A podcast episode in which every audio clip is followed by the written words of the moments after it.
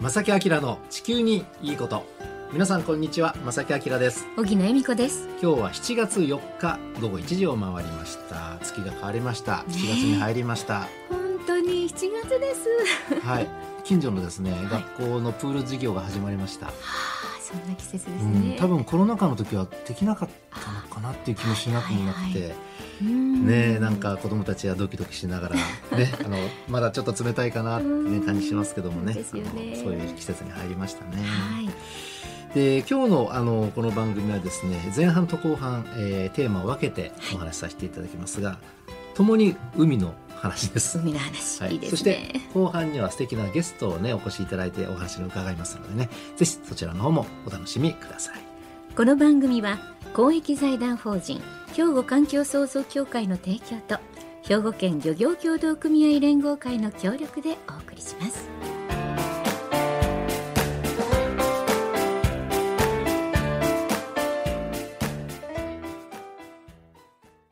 兵庫環境創造協会は地球環境の創造と保全に取り組み今年で創立50周年今年兵庫カーボンニュートラルセンターを設置し脱炭素社会のさらなる推進に取り組んでいきます皆様と共に時代につなぐ環境適合型社会の実現を目指して兵庫環境創造協会瀬戸内海日本海という広大な水産地を持つ兵庫県漁業者が誇りを持ってイカナゴタコハモノリカキカニなどの新鮮な海産物を皆様に安全に提供し海の暮らしを豊かにする漁村の創造を目指します兵庫県漁業協同組合連合会えー先月はい。オーストラリアからこんなニュースが入ってきました。ちょっと驚きのニュースですよ、えー皆さん。はい。オーストラリア西岸のシャーク湾ではこのほど200キロ四方の広さにわたって広がっている海藻が発見されました。で、この海藻が地球上で最も大きな植物だそうです。すごいですね。うんはでこの研究はですね地元の学術誌で発表されたものなんですが、ええこの西オーストラリア州にはですね海の中に大きな海藻藻場があるんですね。えええーまあ、海藻が広く生えてるモバと言いますけどもね、があるんですねえ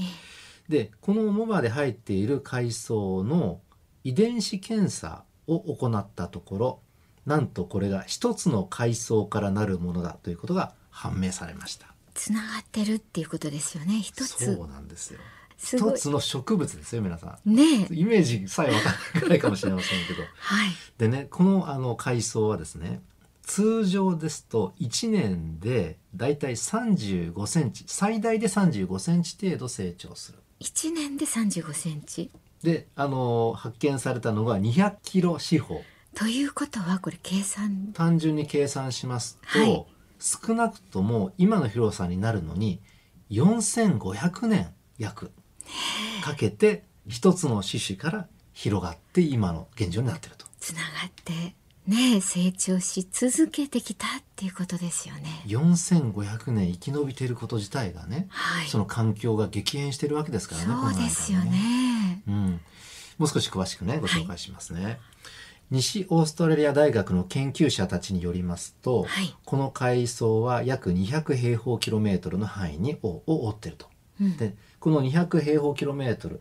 ちょっと調べました。神戸市の広さが557平方キロ。だから神戸市全体の、まあ、半分まではいかないですけれども、はい。かなりこう広い範囲にわたってそう例でえすよば北区西区なんてめっちゃ広いじゃないですか広いですよ。あの2つの区全体が1つの植物で覆われてるみたいなそんなイメージですね。そういうことですよねう。んでねこの研究チームはあのオーストラリアの沿岸部でよく見られる種の遺伝子の多様性についていろいろ調べた調べていたんですって。はい。その流れの中で、えーちょうどこの西オーストラリア州のパースの北約800キロにあるシャーク湾で偶然この事実を発見したんだそうです。すごいですね。で研究者たちはですね、はいこの、えーシャーク湾という湾内から採取した1万8,000個の遺伝子マーカーを調べてそのサンプルそれぞれのサンプルから、まあ、人間でいう指紋みたいなものをこう作っていったんですって、ええ要するに分類どんどんしていったわけですね。はい。でこの海藻モバを構成する植物の数を調べるのがこの研究の主な目的だったわけです。それを進めれ ば進めるほどあれこれ同じ遺伝子からできてるとなってうわ結局200平方キロになったということな全んです、ね。てが一つだったうん、うわでですねはいこのシャークワンというのは、まあ1年を通してね例えば水温が結構変化大きいんですってそれから塩分濃度の変化も非常に大きい場所だそうで。ですすかはい、うんこのほとんどの植物にとっては非常に大きなストレスとなるようなこの過酷な環境ではいこの植物がねええ、まあ、ざっと計算して4,500年もの長い間はい生き続けて成長し続けて いる。ねえうん、すごいですよねなのでこの植物体のまあ自己回復能力はいが非常に高いんじゃないかというふうにえー今あー言われていそういるうことです状ね態なんですね。これ研究が進めば進むほど新たな事実がどんどん出てくると思うんですけどもね。ええであのこの生命力の強い植物ねということはこの長い間のこの地球環境4,500年に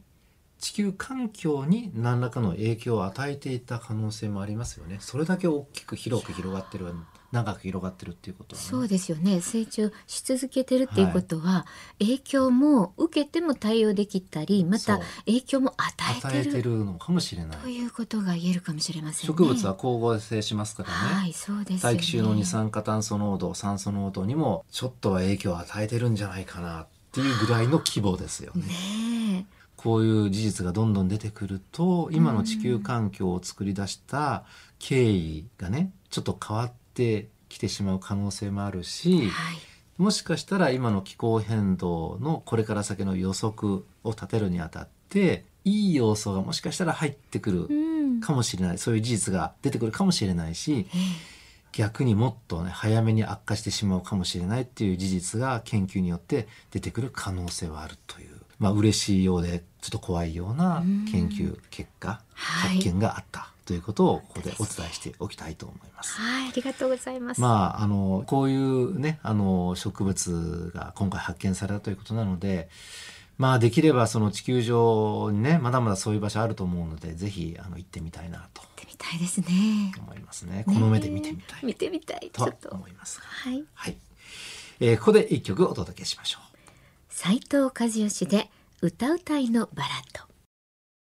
う。さてゲストをお迎えしてお話をお伺いいたします。本日のお客様は防瀬漁業協同組合代表理事組合長でいらっしゃいます竹中大作さんですこんにちはこんにちは竹中ですよろしくお願いしますよろしくお願いいたしよろましす。くお願いしますさあ坊勢島って皆さんご存知でしょうか。ねえ姫路の南西に位置する瀬戸内海の、えー家島諸島の一つになります。はいえー無人島を合わせるとこの家島諸島って全部で44の島があうるんんだすそうですけれどもごいですよね数ねうん、あのその中で、えー人が住んでらっしゃる島は4つの島だけと、はいそのうちの一つが坊勢島ということになります、その坊勢島から来ていただきましたわざわざありがとうございまありすがとうございますこちらこそよろしくお願いしますまあなんといってももう産業は漁業かなと、ねはいえー美味しい魚貝類いろいろ取れると思うんですが、はいえーどんな感じで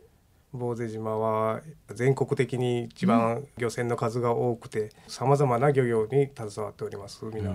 もう島の人口のほとんどがもう島の人が漁業に関わっていると言っても過言ではありますけどいね。ろんな形でやっぱりもう漁業に携わってらっしゃる、はい、そそれんな中でそれとまあ、はいええいろんな船数が多いイコールまあ魚種も多いというか、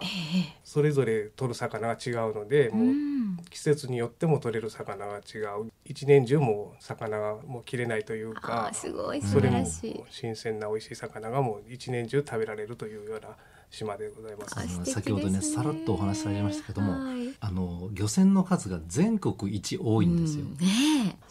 えすはいごいざっとですね取れる魚貝類ざっとで結構ねちょっとお伝え春はサワラ、アジ、サバ、まあちりめんももちろ、うんんでも季節によって今度夏になったらハモ、あー美味しいやつ小エビ、アナゴとかはちょっと最近は取れなくなってきたんですけども、そうですかで秋になればエビとかうんカニ、あーいいでワすタリねガニとか。はいもういただいたことで冬になったららまた牡蠣養殖とか海苔養殖とかありますし、もう一年中もう豊富な魚が取れるということですね。はい。シーフード好きな方はもう年中いつ行っても美味しいものが食べられる。ねえ、は本い当そういうところですよね。はい。まあそんなあのね坊勢島なんですが、はいやはりねあの最近あの地球温暖化であるとかですあねそうあなんですねの、はい海の栄養がちょっと不足しているはい。などあのこの番組でも何回となく取り上げているんですがそやっうですぱねり影響は出てきてるもんなんですか全体的に見るとやっぱり魚は減っているということもありましてやっぱり今言われたように地球温暖化の問題もあると思いますし、その栄養塩ってよく言われるんですけどもこの頃はもうそれが少ないということで、うんまあ、僕らも海底耕運って海底底を耕すあれをもうだいぶ前からしてるんですけどねあれ,、あれはやっぱり効果があると思うんですこれからもずっと続けていこうと思っています。ねその自然のサイクルをちょっとやっぱり人間もでお手伝いお手伝いしてという感じなんでしょうはねいでもねあの聞くところによりますとゴミの問題も結構最近あるというふうに伺ってるんですけど、海底ゴミでしょうかそれも網に入ってきたやつを拾って保管してもう姫路市の指定のゴミ袋に入れて、休みの日には陸揚げするというか、もうご海底ゴミ回収事業もやっております。お自ら漁師さんがね。はい、プラスチックゴミとかもうそういうのがもう海に溜まったらもうなんかね分解されてしまってな網に舞いついてくるというんですかねそういうもう網がものすごく昔と比べたらよう汚れてくるんですああ、そうですやっぱりそうなんですね。うん昔はそんなに汚れてなかったのにもう最近やったらもう一日網引っ張ったらもう網の目が埋まってしまうというか、もうそれがもう全然違いますね昔と比べたら。プラスチックゴミで埋まっちゃうということですまよね、網目あ、が想像ですけど、まあ、プラスチックゴミがある程度分解されて海の中でそれが細かい、まあ、い糸状のものになりましてそれがもう網に舞いついてくるというか現象がこう多くなってきてますね。あの僕も荻野さんもねすごく海が好きでよく遊びには行くんですけどあもーありがとうございやっますぱりその海のレジャーをするにあたってもそこで生活されてる方それからお仕事をされてる方で環境を守らなきゃいけない、それを無視してはやっぱり遊んではダメだと思うんですいけや、ども本当にそうですそよのねあたりはなんか影響出てきたりするんですか釣りの人がまあちょっとゴミを置いて帰ったりとか割とこの坊勢島には釣りのお客お客さんがたくさんこの頃来られて、うんまあ、これだけ魚種も多いと場所ですよねそれだから坊勢島のためには来ないで来てもらったらありがたいんですけど、それやっぱりちょっとマナーの悪い人もおられて、ゴミをそのまま島に置いて帰って、処分セットを帰ってしまったりする人もまあ中にはおるんです。その辺はちょっとマナーを守ってもらいたいとは思います。そうですねそはの,、いそのマナーマナーだよな、ねその環境悪くなったら遊べなくなるわけですえからねね自分たちのね首を絞めることにもなるなおかんつだあらの漁師さんってやっぱり禁漁ししている場所がちゃんとああ確保されてて、はいはいそこであの、まあ、違法にはいはい取っちゃったりとか、そうなんです僕らもう県の方から補助いただいて大型魚礁をいっぱいやってるんですけどねこの鹿島のとことに三ヶ頭島ってあるんですけどそはいの2箇所をやってるんです、そこで魚を育てて大きくしてからもその場所はもう禁漁というかもう網やったらあかんことにしてるんです、僕もそれをいいことにはい本土の方からレジャーボートが釣りに来て、ええ僕らが取ってない魚を取って帰ったり疲れたりされるわけですね見つけたら行ったらあかんでって言うここで釣ったらあかんって言うんやけどそれはもうやっぱりそういう人たちはやっぱり慣れてるのか注意しに来よるな思ったらもうつけてくる前にええパッと逃げてからいうようなことの繰り返しでそれがもうずっと何年も前からその状態が続いてるんですダメですよ皆さんねえ本当にねもう漁師が一生懸命こういうふうにしてるんでね守ってねうん守育ってていてただきたいるのですにね本当ですよねそうだから今までね、あのラジオを聴きの皆さんもそういうふうに海のねあの環境を守ってると魚育ててるんですっていうのを多分初めて知った方もいらっしゃるかもしれないあそうですね漁師は魚を取るだけ取ってなんぼって思ってる人がほとんどかもしれないですけどもいろんな取り組み海底幸運やら海を耕したりまた魚を育てるように魚礁を作ってやってるいう取り組みもあるんです、まあ、ゴミさっきも言いましたけどゴミのゴミをね取ったりもね回収とか、ええはい、いろいろなことは取り組んでるんですけどね。ねえ頑張って努力されてるのに、はい、うんまあそうやって守ってるとこまではい一般の人がこう入り込んできたりとか、はいはい、そういうことがありましてね。そうですか、まあ、そのそんな中でもね、はいあのまあ、もちろん海は皆さん好きな方も多いしね、うんはいあの出かけたいなって思う気持ちわかる、わかりますしそう僕ですもね出かけますしわかりますよねもちろんそういう場所行っちゃダメですよ、はいだけどもなんか見学船漁業見あ学ー船、作られたんですかこの船、はい、作りました。何年なんだけど、だから5こういう6ものを体験ちツアゃーんとね体験ツアーがあるあるなのら、でそれに参加してねそうですね、楽もうしいと思う体験、基本的な見学で、うん漁をしているとこを船で行って、近くで見るというふうな流れなんですけど。うんだから、もう魚がこういうふうに取れるんやとかいうのが分かると思うんです、近くに行ったらね。はいあの実際この番組でもね僕たちもやっぱりこうやって現地のね地元の方のお話を伺わないと知らなかったことってたくさんある。本当あります、はい知らない情報ばっかりだったりする本ので当にわからないことばっか本当にり、ありがたいなと逆に思うんですが、うん本当にそうですねお願いしありまがす。とうございますさてはい気になるその魚のその味覚の方なんですそうがですね。それも気になりま愚痴す。ばっかり言っていえいえ、それ大事なことです。一押しはのい今から、まあ、これからの時期の魚、はいはいぜひ教えてください今一番あれはやっぱり花姫サワラ花姫サワラねえ、花姫さん、うん名前だけでも美味しそもう。うサワラいっぱい取れる中で、まあはいその中でよりサイズ大きくて傷もない傷のあなあい、綺麗もなう。大きいだけじゃないし、あんまり大きすぎてもダメなんであーあちょうどいいサイズいうのがなるほど、真ん中なにるほど。それとやっぱり傷がないあ今男前あ男前。見た目も大見た事目大事。見た目大事ですよね、見た目ね。は、はいい。そうそういう厳選された取れたうちの1割も取れるか取れないかぐらいでそうですか。そう厳選されたやつを花姫さわらそれで、まあ、神経抜きをしてそれ選ばれたやつの中からしそれを神経締めしてうん新鮮さが長持ちするというかああなるほど、ねこの魚は花姫サワラだってその時に決まったら、はい処理をしてしまうと新鮮さが保そ保うなたんれでるすとねもう倍以上時うわ間の新鮮さ賞味期限というのか。うん、美味しくなるんですね。はい、美味しくなるしその味が落ちなくなるというか、ああ、鮮度が保てて。うんまあ、普通だったら23日のところは1週間ぐらい味が大丈夫とかそうでいすうかブランドで今してます。なるほうどん。これからそのね夏がどんどんね進んでいくとまあハモでしょは それもわかりますう。ハか。モも取れるん次ではすそよれをね。言いますぜ言ひおおうと願思いってしたまん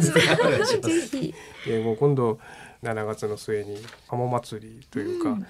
サワラは花姫サワラという名前をつけてるんですけどこのハモは白鷺ハモですねおお おおー、さすが姫路。姫路のちょっとこうお白城鷺に城に見かけてうん白鷺ハモ、あもうそれもやっぱりまあ同じようなもんですけどまあ傷がないとかそういうのは厳選されて7月の末にはもう僕らの姫路市の白浜にある坊勢漁協が経営している姫路前鳥市場で白鷺浜祭りというイベントをしようと思ってまら、す。そうですか。楽しみですね。近づいたらちょっとネット検索ちょっと本当に本当ぜにひぜひおええ願いします。本当にまああのお仕事をされていろいろご苦労もねおありでそのね、あはいしっかりとその魚たちを守りながら作業大変かと思いますけども、まあこれからも忙しいに越したことはないと思いますからね、はい魚が取れなくなってしまったらねいなくなったいえらそうなんどですうしようもないのでねそうですよね。あの環境をしっかり守りながらあのぜひこれからも頑張って仕事励んでいただきたいと思います。ありね、がとうご本ざ当いますに頑張ってください。ありがとうございましたありがとうございました本日のお客様は、坊勢漁業協同組合代表理事組合長でいらっしゃいます。竹中大作様にお越しいただきました。ありがとうございましありたがとうございま。した兵庫環境創造協会は地球環境の創造と保全に取り組み今年で創立50周年今年兵庫カーボンニュートラルセンターを設置し脱炭素社会のさらなる推進に取り組んでいきます皆様と共に時代につなぐ環境適合型社会の実現を目指して兵庫環境創造協会瀬戸内海日本海という広大な水産地を持つ兵庫県漁業者が誇りを持ってイカナゴタコハモノリカキカニなどの新鮮な海産物を皆様に安全に提供し海の暮らしを豊かにする漁村の創造を目指します兵庫県漁業協同組合連合会えさて今日お越しのねあのー竹中さん話いろいろと伺いましたけれども、ねえなんか溢れんばかりのねいはいろんなメッセージがありましたよね、あの終わりの方にですね、これからハムの季節ですよというお話がありましたが、ハム祭そうりなでんもでうす少し詳しく情報いただきましたので、はいはい7月の31日白鷺ハモ祭りがありますぜひ皆さん7月31日白鷺ハモ祭り参加してみてはいかがでしょうかうーん季節をね皆さん味わいましょう、 ねえはい